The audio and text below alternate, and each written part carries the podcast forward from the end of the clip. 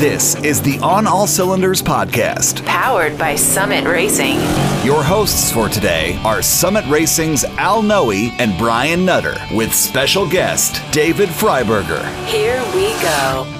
Welcome to the On All Cylinders podcast. I am Al Noe of Summit Racing Equipment. This is my friend and coworker Brian Nutter. Today we have a very, very special guest. David Freiburger is going to join us. We'll get into David's background and bio in just a moment. But Brian, what kind of interesting topics are we going to talk about today? Well, I, I think the question is, you know, it's probably going to range all over the map. I mean, the, the guy has been an industry guy forever you know, started off, you know, working at a dealership parts counter and came up through the magazines as early as the 90s. He was all the way through the transition, you know, between print to digital and, and you know, the, the television shows he's pioneered, uh, and then everybody he's met along the way. And, and then he's a huge racer as well. So, David, welcome and thank you for making the time with us today. It is really great to have you here and it's great to see you. Thanks, you too. So, when I was researching your bio, I went down this rabbit hole, and the internet is terrible because it can take you down all these directions. So, I go and start to type in David Freiburger, and it says David Freiburger age and I click on the link, and that takes me to another link. It takes me to a forum. All these people are claiming that you are 73 years old. Are you 73? Let's get this out of the way and then we'll move on to the car stuff. This is such a freaky thing. It's become such a deal. I get asked that question on social media. Zero exaggeration every single day, often multiple times. And uh, there's a bunch of fan sites that say I'm 73 years old. I'm, in fact, 53 years old. And uh, people could really figure that out if they did the math on a lot of my posts about. You know, I bought my first car in April of 1983. I mean, I wasn't, you know, 60 when I did that. so, yeah.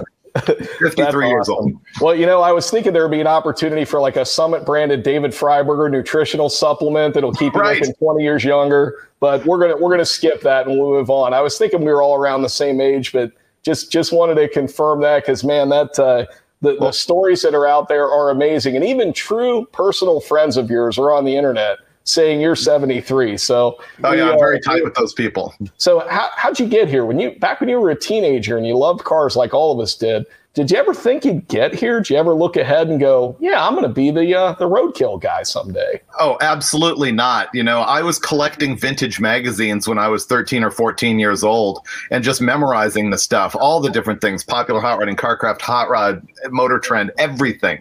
And of course, I never thought that I would be the guy actually producing those magazines. And at the time, car TV wasn't a thing at all. So of course I had no aspirations to do anything like that. And honestly, the whole TV thing, it, it, was an accident that we just fell into. Where were you when that started? Was that at Hot Rod? Yeah. So here's how my biggest show, Roadkill, sort of came to be.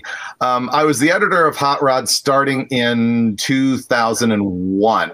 And uh, at the time we were doing Hot Rod TV, as that ancient bio said, and that was the only real car TV show. It ended up becoming what we now know as horsepower TV and on and on.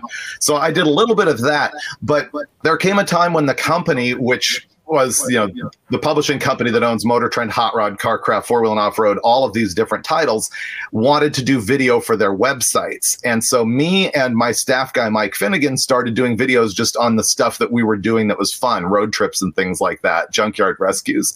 And at the same time, YouTube came in and they were trying to compete with cable TV. And so they offered a number of channels money in order to produce original programming just for YouTube. So long story short, Roadkill became part of that, we became the largest automotive channel and show on YouTube. And through a series of events, we're now in a joint venture with Discovery, and we're doing all of our shows now on the Motor Trend app that people can subscribe to, and they also air on Motor Trend cable TV. So I, I think about what you said there. You know, with you know the big stacks of magazine, I had boxes full of magazines going back to the 50s, and like you, I like I memorized those articles. I basically taught myself how to build a car, how to build an engine, how to tune an engine, out of these magazines, you know, and, and I think about all the writers, you know, that were there in the 70s and the 80s and the 90s, and those guys were my personal heroes. It's it's funny how those magazines, you know, really launched, you know, so many of us into this business. They really did, and now it's you know we all talk about the influencers. It's the uh, the so-called kids on YouTube and Instagram and social media and things like that. And you ask like how could I, as a kid, have predicted that I would get in the industry? And I couldn't. And I ended up becoming one of very few people who gets those jobs. Today, there's no barrier to entry. You can just make the content and put it out there, and you can get fans. And there's a lot of people who have tons of followers, but the question is, where's the credibility? You know, there's so many people putting information out there that I think it's harder and harder to weed through what's accurate or what's not. But then the good news is that if you're involved in any little tiny niche, you can find somebody who is authoritative about that and you can get more information about that than you ever could if you were a subscriber to CarCraft that might do one Pontiac build up every two years. I know exactly where you're going with this thing. Um, a good friend of ours, uh, Terry Coverman66, he got into doing LS swaps like really, really early back when nobody was doing it. And so for a lot of people, he became a reference. And then the more mm-hmm. people that started going to his channel, you know, he started building up and being able to do it more full time just because he has more following. I think the key thing, David, and I think you hit on it perfectly, is when you're going to create content, building up the credibility by being accurate. So there's a ton of content on the internet, and there's a lot of content that's awesome with people that create it that know their stuff. But there are some folks that they kind of puddle their way through it and uh, you know, they don't give you the most exact information. so you got to be a little bit cautious about following people. But the yeah. good thing is, like you said, with no barriers to entry, if you create great content and you're accurate, you're going to develop a following because people are going to trust you and they're going to come back to you your show Roadkill has been an awesome example of being brutally honest about stuff that goes well and Breakage. stuff that doesn't go well. when you think back to Roadkill, what are some of your most memorable things? What were the best moments in Roadkill? Um, really early on, I think we discovered that failure is winning for this type of content. And I think we also showed that reality shows that are bogus don't work in the face of reality shows that show you actually what happens in the real world. And that's what I mean by failure is winning the very first episode we ever shot, we thought we were going to drive our Ranchero all the way to Alaska, and it broke down a whole bunch of times on the road, and we didn't make it there. And we were going to ourselves, man, this is our very first episode. This is like the pilot. We can't put this out there and show how miserably we failed. So we shot another episode and posted that. And then this failed Alaska trip was a second episode. And that's the one that put us on the map because it showed real guys breaking down in real miserable situations. And uh, we realized you just got to tell it like it is. And we've gone from there.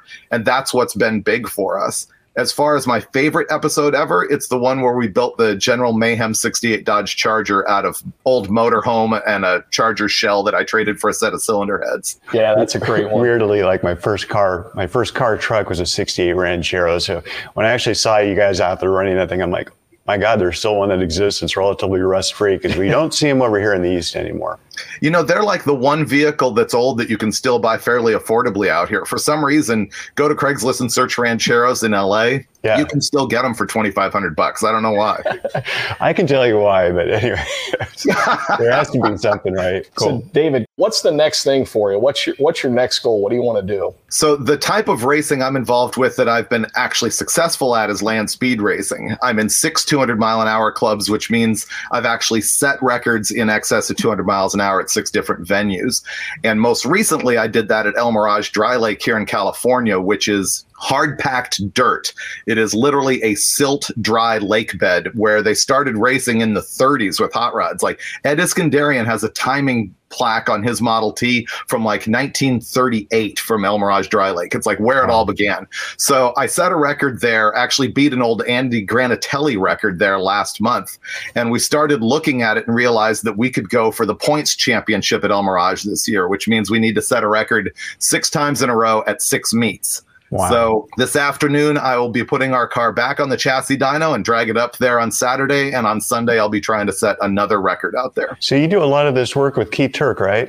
Correct. Keith and Tanya Turk own the Hot Rod Magazine Special 1980 Camaro that we've raced since 2004. And our deal is they own the car and I manage the the engine. Like flywheel forward is my problem, flywheel back is their problem, and it's worked out That's really awesome. well. Keith is a, a, personal hero of mine too because I raced in the ECTA, set some records with my uh, my vet back in 2011 and 12, and now continue to do that with Steve Strupp. Uh, he and I were out over in Arkansas a Yeah. month ago with That was ECTA. awesome. Yeah, I haven't done Arkansas. I need to get there for sure. Yeah, That'll be seven amazing. 200 mile an hour clubs if I can do that. Yeah, David, it's awesome. And and and Steve, as you know, I'm sure you know Steve. He is just that group was the greatest group of people. We were a little worried going down there, taking it, taking an electric down there. So we're like, okay, what are what are these folks going to think of it? Land speed people are awesome because our automotive ADD fit right in. Very wide variety of people, and it's a nice in between place. I mean, it's a haul, you know, for anybody, but you can get there from here. You know, Steve, who runs the ECTA now, is responsible for me getting in the two club in uh, Lake Gairdner, Australia.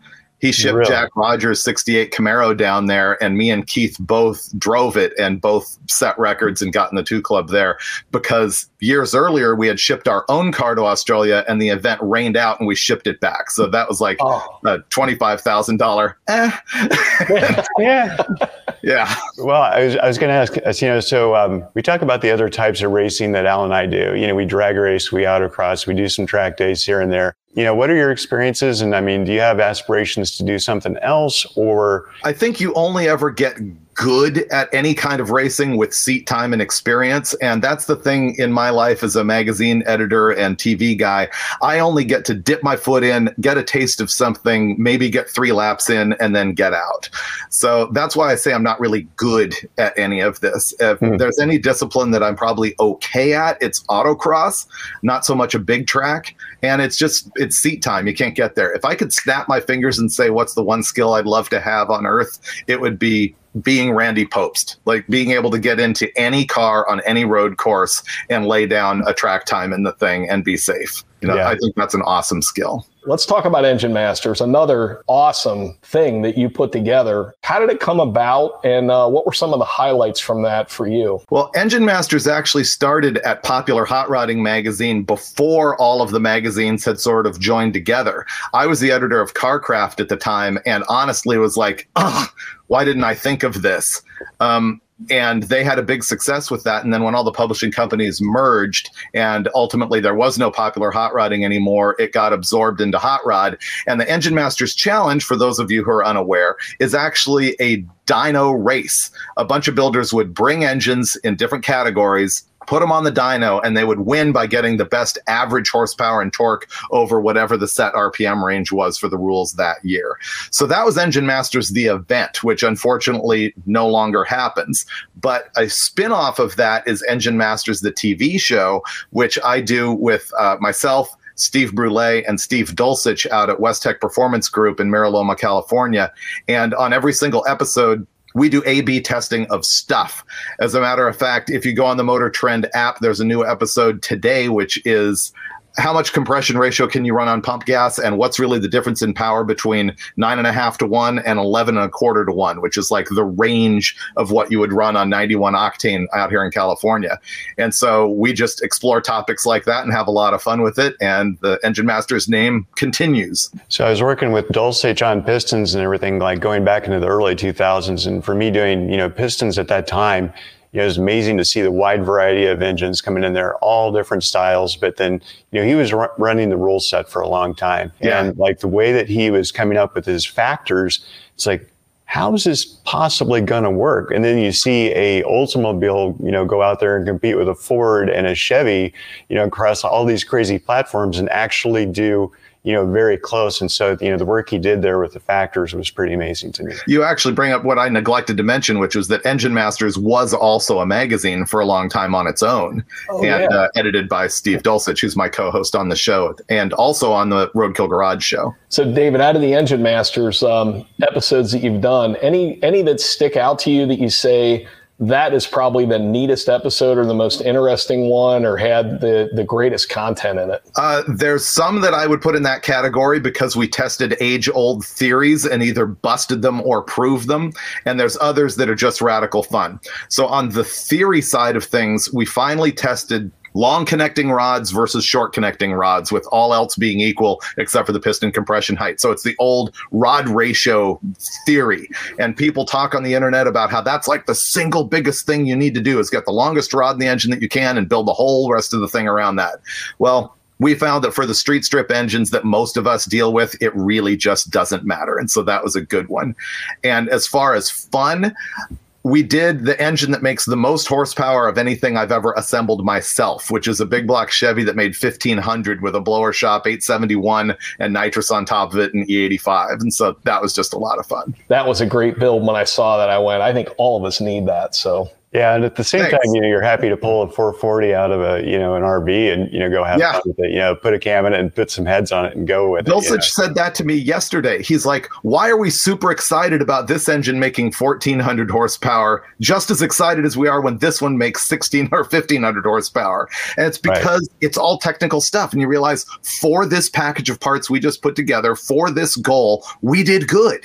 And so it really doesn't matter if it's making 300 or 1800. It's all interesting tech. So here's another one with that. I'm going to keep on going with engines here because it's obviously a great love for for you and really for all of us. So the technology to hold, you know, an engine together, EFI kind of being something in self-learning EFI, uh, you know, some of the, you know, the Holley systems and some of the, you know, the, you know, really big stuff. Three, I think, kind of really started a lot of that stuff. John Meaney was with Accel before Big Stuff, even. That was way back in the early 90s. Oh yeah, David. I, exactly. I was the DFI product guy back in. the, Oh, that's uh, right. Mid to late '90s. Yeah, that's how I bought Old Red, the Camaro that I still have from. I remember it this. on the Hot Rod TV set when Chuck Hansen was the guy down there. Yeah. and uh, bought the car from the set because we went to do a fuel injection installation. So yeah, John John is a good friend. He's been around for for a long time and uh, still doing well and still running big stuff. So yeah, he's uh, really an incredible guy. You know, again, John Meaney, he's definitely that father of fuel injection for the aftermarket. That that guy is brilliant. Help me on my history on that. DFI was prior to Accel, and then Mr. Gasket that owned Accel bought out Meaney, and DFI became Accel. Yes, that's exactly Okay. right, David. Yep, that is Good the memory. exact history. And then John went on to do, I mean, geez, he did fast fuel injection after that, Yep. and then did consulting work for a number of different companies, and then did Big Stuff 3, and he's still doing the Big Stuff 3. And, you know, the new ECU that he has is just absolutely amazing. And the key thing, Brian, I think you said is there are so many options out there now between Fuel Tech, Holley, Fast, um, John John stuff with Big Stuff Three. I mean, it is unbelievable how much great technology there is. That's that's reasonably affordable when you look at what you're getting. I mean, some of those ECUs have way more processing power than than what powered the Saturn V rocket originally. I mean, it's unbelievable. and it helps people keep their engines together at Yeah. huge power with stock blocks you know I, I think about you know what i see with people doing testing you know on, on stock block you know richard holdner for instance you know doing his stuff where he pops two big you know turbos on the thing and he goes make 1500 with a stock block Yeah. so stock block racing is now a thing and i have to say that a lot of that is probably because of the the EFI systems out there now and all the safeties that they've got on them. Obviously, you know, you see the speeds the cars are attaining. So, like getting the car down track, their ability to meter power by gear, power by speed, power by whatever, uh, by how much the, the front end is hanging off the ground. So it's, Yeah. it's pretty amazing. 100%. Yeah, traction management. It's funny. We've we've joked a lot, David, about you know anymore, and especially this is with the no prep stuff, and we'll talk about that in a minute because I'm fascinated by that and the growth in that. But making power anymore really is not necessarily the problem, although it's you know speed costs money and all that good stuff. But it's traction management. You know, how in the world do you get down the track with something making three thousand horsepower? And that's you know that that is not out of the question anymore with some of the power those guys are putting down it is absolutely insane how fast especially the small tire leaf spring guys go that that's one part of the no prep or limited prep stuff that just amazes me how fast those guys go. So that technology development and traction control has absolutely been what's been vital to those guys doing what they're doing and what's really interesting is to see how that has created the progression of what's really popular in like the street style of drag racing. Because in the 90s, it was fastest street car racing, Pro Street was the thing. And then we had a 10 inch tire deal, and that was out of control. So everyone loved it. But then people figured that out. So it wasn't good enough. So they went to radials, and then those cars were out of control. But then they figured it out and it was too hooked up. Then we went to the eight inch slick, which was a little bit of a blip out here in California anyway. And that was out of control, but people figured that out. And so then they went to no prep. It's like, what's next? We just keep stepping down that traction factor and stepping up the speed. It's wild. Everybody in like 1985 had wheelie bars on their cars, and now it's like a sign of shame if you got wheelie bars on your Right. cars. yeah isn't that Yeah. funny It's like a Yeah. 14 second car had wheelie bars out here. So how does that translate? So you drive a very powerful car on salt at well over 200 miles an hour. And that's a lot like kind of trying to drive on a dirt road. So tell us a little bit about your experience with that, because that, that's not easy either. So, in two of the land speed racing venues that we do, it's not concrete. Out at here at El Mirage, it's dirt. And I've been 190 plus backwards there twice because of traction. And uh, I set my record at 208.791 miles an hour on the dirt. At Bonneville, the surface, I think a lot of people don't really understand it. It is hard packed salt. You walk up, you wipe it off the ground, you taste it, it is salt. And some years it has a lot of traction. You can actually do a burnout on it and leave marks. Other years, it's kind of mushy. Sometimes it's loose. Often there's waves in the track, so it's not smooth and flat. And I've gone 261 miles an hour there. People always ask me about that because it's unlike any other type of racing. We actually add weight to the car for traction. Right. You want to add weight with a wing on the back with aerodynamics if you can, but some classes don't allow that our car weighs 5,000 pounds. And people are like, how can you go that fast? It's because you're not overcoming inertia. You're dealing with the traction and aerodynamic problem. So it's really different than anything else I'm aware of. Tell us about your time. Have you spent a lot of time in like the A2 wind tunnel and, and, you know, you, you must have an interest in that if, you know, if you're friend of Keith. We did specifically take our car to the A2 wind tunnel, and it's a big part of the reason why we're successful. Remember, with aerodynamics, the thing is, if you have a car with a fixed aerodynamic package and it, say, tops out at 100 miles an hour, just theoretically. In order to make it go 200 miles an hour, you need eight times the amount of horsepower. So, you know, it's exponential. So, horsepower isn't the chase. Aerodynamics is the big deal. So, if you can solve your aerodynamics, you'll go way faster than if you add another 50 horsepower. So we right. went to A2 and we did a lot of stuff in the wind tunnel with cardboard and masking tape to judge the shape of the car within the rules. And we figured out how to make it pretty fast. And there now are subsequently rules in the SCTA rulebook that we own as our own because some of the stuff we learned and did have subsequently become illegal.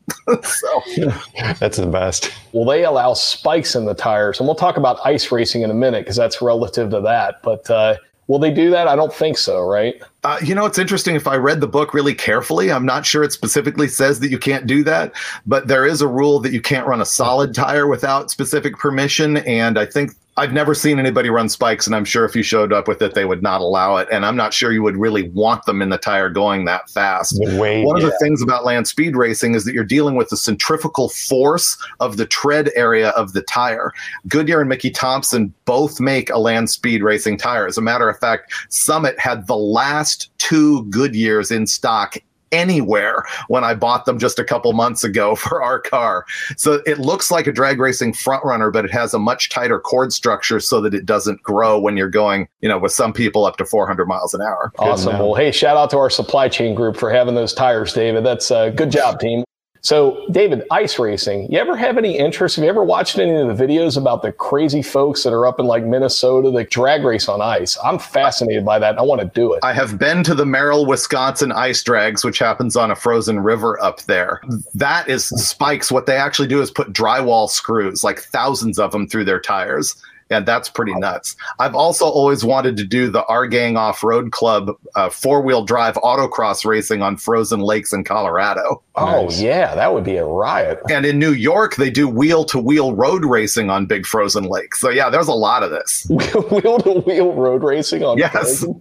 So, uh, how about hill climbs since we're on the subject? Yeah, I have been to Gravel Rama in Cleves, Ohio when I was the editor of Four Wheel and Off Road magazine. And that is wild too. The amount of horsepower people put into these giant paddles to climb a big hill, it's pretty wild. I've never driven that one myself. That's uh, ironically, David. That's funny. I don't know when you were there if Tony Bischoff was running the the buggy that he had. He started doing. I think he started his engine building business because he did that he was a gravel rama competitor and uh, i remember a friend of mine when he first showed up at least my memory of him first showing up at edgewater with some of his guys was oh man he he's dominated at gravel rama he's got like basically a comp eliminator small block chevy that he leaves at like 9500 and shifts it yeah. at 11 or something insane and, and, I was like, really? And then as I got to know him better over the years, I'm like, yeah, he's the real deal. They're uh, they absolutely know what they're doing. And Tony's just an engine genius. I mean, I, will just say that he's brilliant.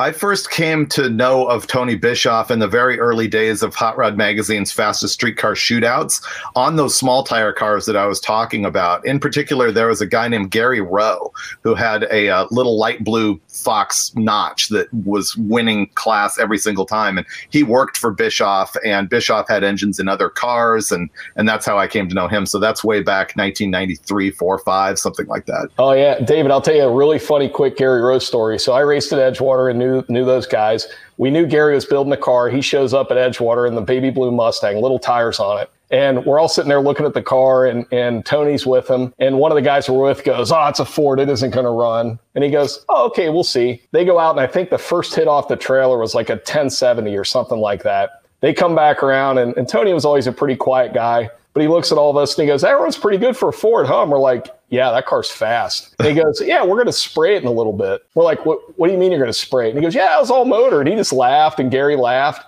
And, and I, if my memory's right, by the end of the night, I think they went like 980s, 990s, something like that. And, and it was just that car back then, to your point, had little tires on it.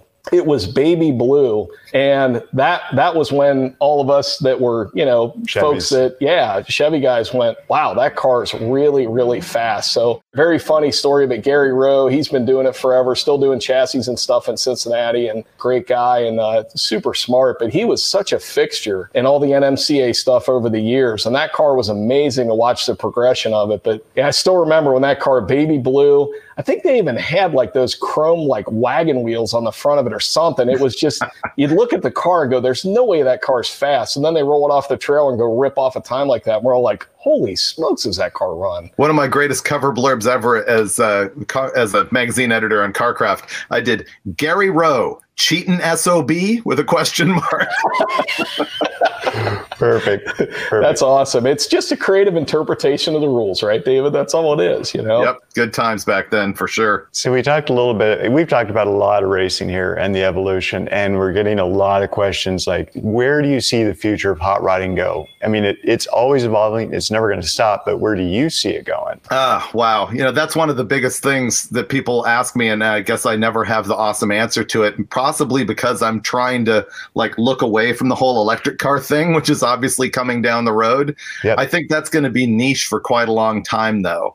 Uh, the thing I've always said is that car guys don't want to just go fast. They want to go fast in the car that they love. So even if Tesla comes out with an eight second car off the showroom floor, there's going to be people that don't care and don't want to drive it because they want their 55 Chevy with a big block in it and a tunnel ram to be fast. That's right. And I think that the guys that want that have started to age out, but there is a generation of 30 somethings right now who are leading a nostalgia nostalgia wave for that kind of thing. There's the entire uh, what do you call it? Uh, Southeast Gassers Association thing that's going on that's huge right. and, and, neat. Um, but clearly, the whole modern thing is turbo LS swaps into random cars that are way cheaper to buy than anything that's in the muscle car world right now. Yeah, Matt Happel from Sloppy Mechanics is a good friend of ours as well. And yep, hundred percent. You know, that's it's it's kind of a funny thing there. You know, because Sloppy Mechanics is not stupid mechanics, and that's something I see that comment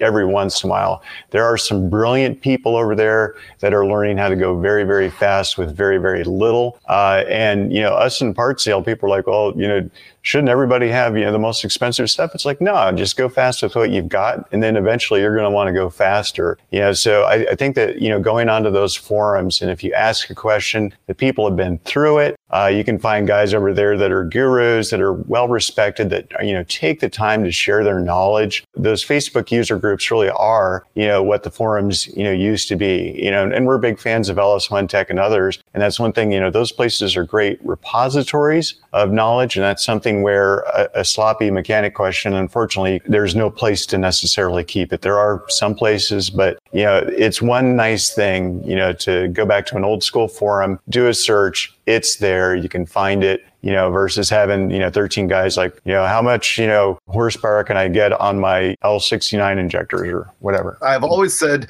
you have to know how to do it right in order to know what you can get away with when you're doing it wrong. And uh, then add on top of that the experience that those guys have with making Junkyard LS short blocks go fast, and uh, it's the place to go for sure. It's been a big specialty here, not to toot our own horn, but our team over here at Summit Racing with our Pro LS brand, it's it's been the best part of it. You know, it's it's you know coming out with some really great you know pistons and rods, cranks, you know the cams, and it's it's kind of cool because we we keep the stuff priced pretty reasonably as well, especially for what it is and how well it performs. Uh, and people appreciate that about us, and it's just it's never ending. You know, there's more stuff that we want to come out with all the time. So uh, it's been a big business for us, and you know, it's hard for a lot of people. It's like LS, LS, LS. Well, I, I know, but you know, it's it's easy to go very fast with it. And to your point about nostalgia, uh, I worked at Detroit Speed with you know folks there for for a hot minute, you know, a few years back, and we get people like, "Yeah, I'm putting an LS in my '69 Camaro, cool. Putting an LS in my '69 Camaro, cool. I got a 355 at the four speed. That's cool. Okay. You know, the guy trying to go fast with, you know, what you and I, you know, remembers, you know, if you were making 375 at the wheel 420 crank or something, you were really making something back then. It's crazy that a small block Chevy has become retro cool. Yeah. But if you look at, at, at the cycle of hot engines over the hot rodding years, that's what happens.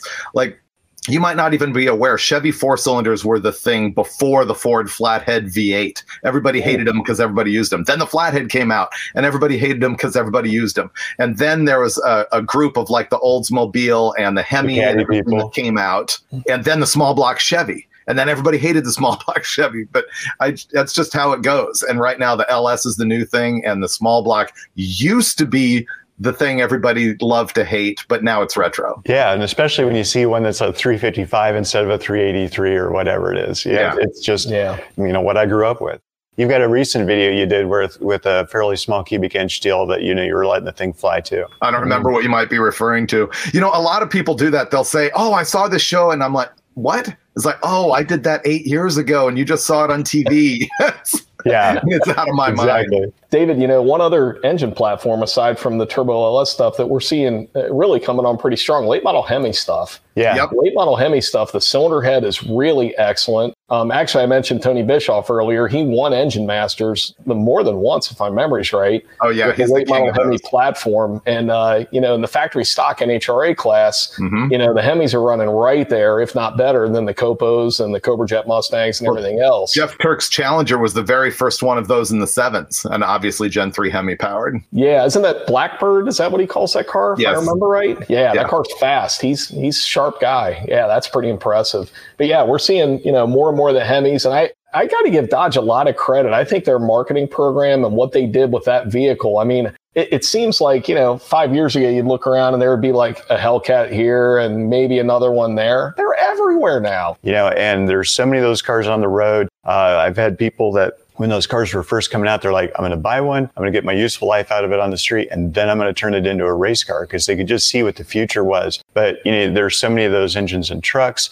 Holley's got all of their uh, Hemi swap stuff out. So everything like they did for, you know, putting an LS into everything, they've done uh, that program with theirs with the Dakota. Uh, so I, I think it's just brilliant. It's a way to keep people going really fast without like a high, you know, barrier to entry, you know, when it comes to finding, you know, stuff in a junkyard yet. I think it's really telling that what you're seeing with Holley on the Gen 3 swap thing is not so much the muscle car era, it is Dakotas and trucks. Yeah. They see that as the biggest market segment. And I do too, because I actually got in an argument with them a little bit when they first started to do that program. I'm like, Mopar muscle car guys do not swap Gen 3 Hemis into their original 446 pack car or Super B or whatever. And they're like, you're right. But they do put them in Dakotas and trucks. And there's enough of the muscle car guys doing it that it's worth it. And that's, they've Right. been right. And I was wrong. That's great. And they just keep on on making those engines too. So, you know, we Yep. just you know, we appreciate that. You know, those guys are pushing, you know, really harder than probably I hate to say this, but anybody in the big three, you know, they have the demon, which is the pinnacle right now in terms of power, you know, and launch control, you know, just they did it. So hats off to those guys in engineering over there and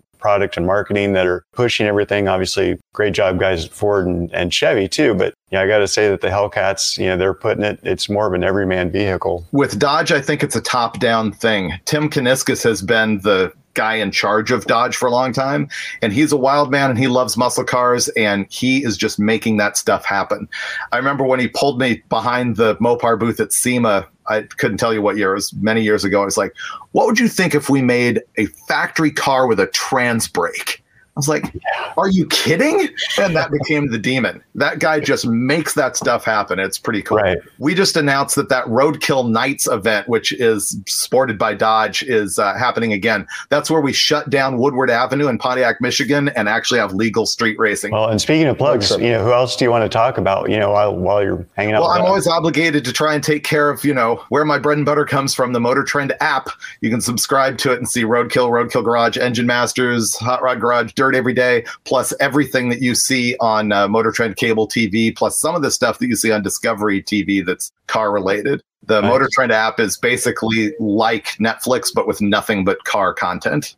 If you could time travel, what would one thing be that you would do differently? I would love to go back to my whole career, starting with when I first started at the parts counter at a Dodge dealership and relive it exactly how it was, knowing what I know now. And the reason for that is I've had so many opportunities hmm. that got past me, or so many people who I kind of knew who I would love to know more from so that I could pick their brain.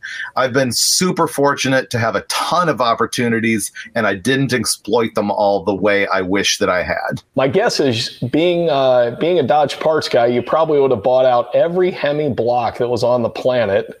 Um, you know, Those were gone then. The one thing that I got that was still in stock, which was, uh, I'll say it was the last one in the country, but who knows? It was one of the last ones I could get my hands on, was a six pack air cleaner lid that I bought brand new when I was working at the Dodge dealership in 85. so David, out of all the Engine Master stuff, kind of getting back to that a little bit, what engine was your least favorite? Um, I get frustrated every single time we end up with some problem that means that the story isn't going in a straight line. So I I do get frustrated with that show quite a bit.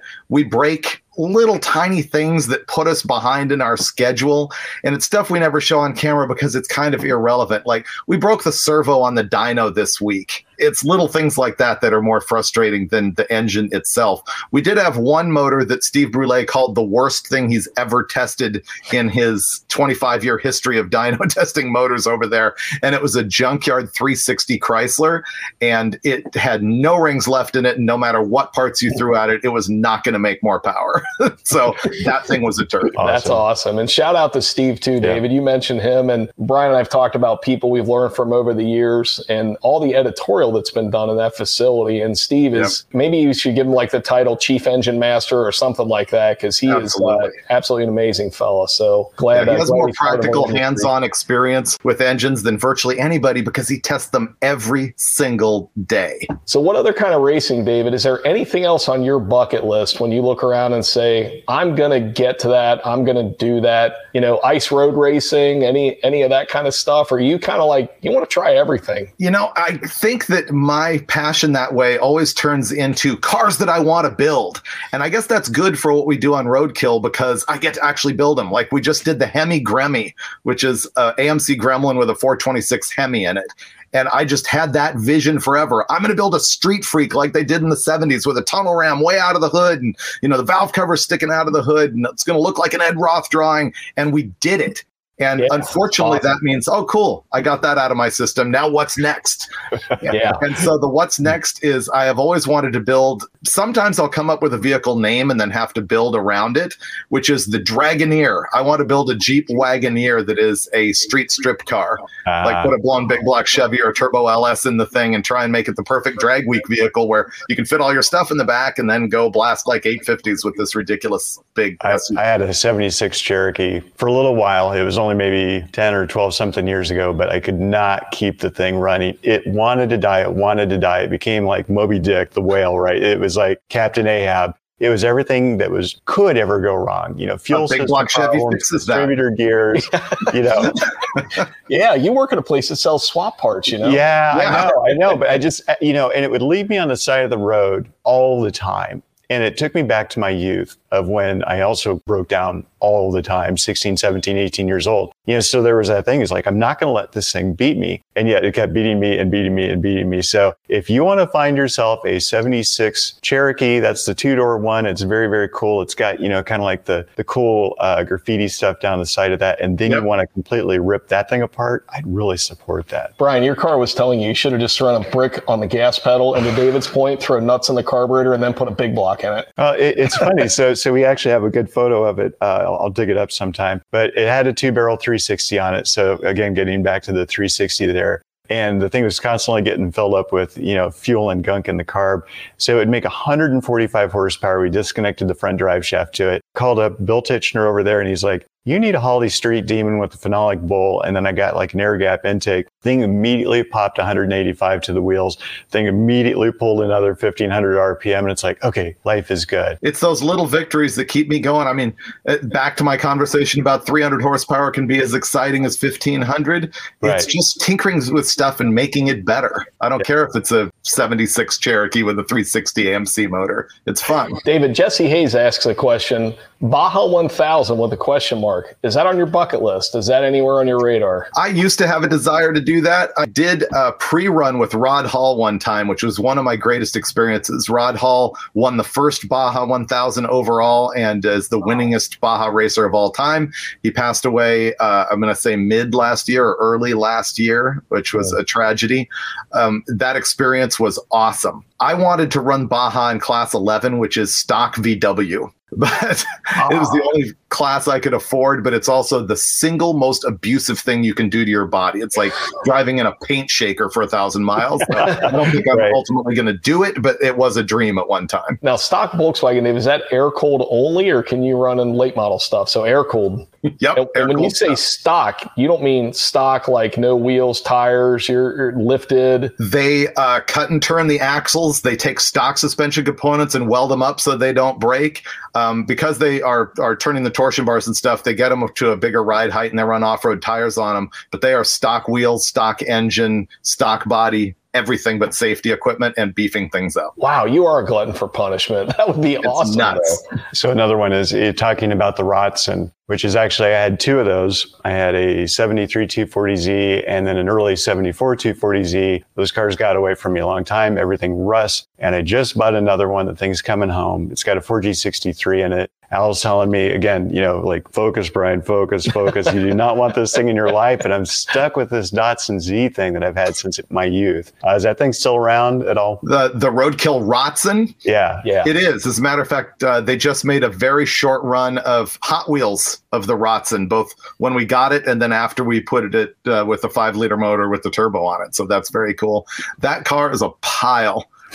but but it's a lot of fun. Has a lot of really good image. David, do you have any cars that you're never going to get rid of? Probably your Super Bee. I'm going to guess is one. Yes, thank you for knowing that. Uh, I'm in a problem spot right now where I have so many cars I can't get rid of that I don't know how to buy more cars because I can't expand the fleet. I'm out of storage by a long shot. My lifetime total of most cars owned at the same time is 41, and I'm now down to 21. And of those, you know, I can't get rid of my Super Bee, the Crusher Camaro, uh, the F Bomb Camaro, the Disgusting, which is a 69 Mach 1, uh, the Crop Duster, which is a 70 Duster we just finished painting. There's so many that are all of a sudden coming together that I have to get rid of some other gems in order to gather more. And I always want more. Hey, speaking of the Crusher, you had a thing you threw out uh, maybe a week ago about, so what should I do with the Crusher next? Where do I go? When are we doing drag week? I probably would never do drag week with that car because I think it just has too much heritage. It's too valuable. I don't want to drive it in the rain. I don't want to get it smashed. And I know that's yeah. the wrong answer. It'd just be go, go, go. No, Everybody asks me when I'm going to do drag week. And the thing is, I love announcing the live feed with Brian Lohnes, who's the NHRA announcer and a longtime friend. And we just, we laugh so hard. We kill each other all week long. And I love doing that, which is why I haven't raced the thing yet. So if I ever do it, it'll probably be Rocky Mountain Race Week, which is another drag and Drive event. And I want to do it either with the Dragoneer that I haven't built yet or with the Crusher Impala, which is a 1969 Impala that is an absolute beater, but it's got a 871 blown big block in it And if I caged that thing up and threw my 1500 horse motor in it, I could probably get some weight out of it and make it run 850 and do that with that car. Wow. And you mentioned Brian Lone. So, Brian, we're uh, going to coordinate one of these sessions with him in the very near future because, like you said, uh, great guy, great friend of the industry, phenomenal NHRA announcer. I mean, Brian is just absolutely top shelf and a huge asset to the NHRA. So, it's uh, funny you mentioned that. And you two together on that, David, I've listened to some of those uh, pieces you guys have done. Just hilarious. I mean, you guys are a great combination for that. Thank you. We do it for our own entertainment more than anything. well, it's, you know, great. I've been fortunate enough with Brian to be able to go on NHRA on Fox a couple of times, and it's hard for me not to just go into that drag week mode and start busting chops and making fun of people. but uh, it's it's very cool, and yes, Brian's the ultimate pro. So, from all the people that you've met, David, when you think back over you know many years of, of doing all this crazy stuff, who stands out in your mind as somebody you met that you'd say, you know, here here's my top three, top five, just incredible, interesting folks that you've met and had had the pleasure to get to know? I, again, through all my magazine stuff, I'm sort of the last gener- generation that overlapped with the pioneers. And I've been super lucky to meet people like Robert E. Peterson, who founded Hot Rod and Motor Trend. Wally Parks was huge, the first editor of Hot Rod, founder of the NHRA. Uh, Ray Brock, who was incredibly influential as the Hot Rod magazine uh, staffer at the time. Uh, I mean, I can go down the list. I just made a post the other day about famed Mopar drag racer Dick Landy, who was a mentor of mine, who I miss very much. Gray yeah. Baskerville from Hot Rod was a massive influence on me, who died way too young in 2001 at about 65 years old. There's there's way too many to pick one. Yeah, I know. Hard question to answer, and uh, our industry is so awesome because I I met Ed, Ed Iskenderian a few years ago. I don't remember it was SEMA or PRI. Talk about a nice, genuine, humble person. You know, a friend of mine introduced me to him, and I go, "You're the Ed Iskenderian." And he goes, "Well, there's probably more than one, but I, I guess I'm one of them." You know, he yeah. just laughed and yeah. you know, and, and I began asking him all these probably stupid questions about camshaft stuff, but what what a nice, genuine, yeah. just awesome and person. He just and turned so 100. Yeah. Isn't that amazing? I mean, at, the, at yeah. that time, he was in his like late 90s. And I remember asking, I go, it's it's like your myth. I'm like, no, there's no way he can be this old. David's 73, Ed's, you know, right. 90 something but it was just such a cool uh, conversation. And, and, we're just blessed. Our industry's got tons of great car people in it that are awesome to talk to, fun to ask. And, and when you meet these people, it's really funny. They, they're like, oh, yeah, yeah, hi, I'm Ed. You know, what do you want to talk about camshafts? I mean, just just like every every other person, you know. Vic Edelbrock, same way. Another one gone. Oh yeah, David. Talk. Yeah, no kidding. I, I so every year at SEMA, you know, we would have dinners with some of our vendors, and one year the Edelbrock folks were nice enough to say, "You and Vic ought to talk road racing and vintage SCCA stuff." Because I love the Trans Am era stuff he and I the entire dinner. I mean, almost like this interview. I felt bad because I felt like I'm interviewing the poor guy and he can't even eat his dinner, but it was phenomenal. It was one of the greatest experiences that I've ever had. Asking, and the one question I asked him was hilarious. I said, "So Vic, out of all the Trans Am cars that you own, you've got you know the Parnelli Jones Boss 302, you've got your Z06, you've got some incredible cars, amazing, amazing road race cars."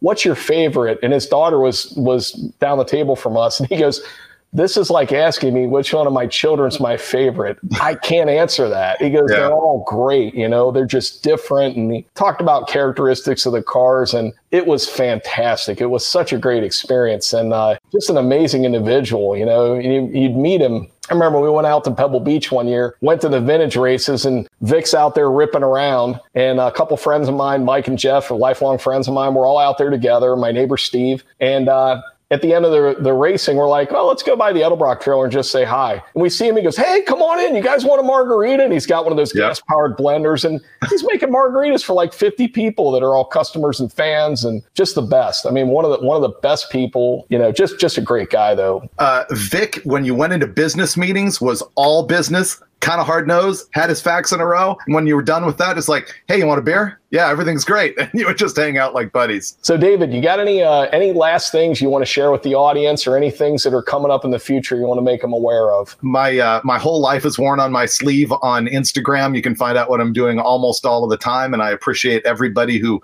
follows these things. I feel I'm so lucky to work in this industry and to know people like you and to have done the things that I'm doing and to be able to keep doing it. I honestly have the Gearhead's ultimate job, and I'm appreciative to everybody who follows it and everybody like you guys who support it. It's a pleasure to talk to you and catch up today. So thanks so much for your time. And also, congratulations on breaking the uh, Granatelli record. That's phenomenal. Thank you.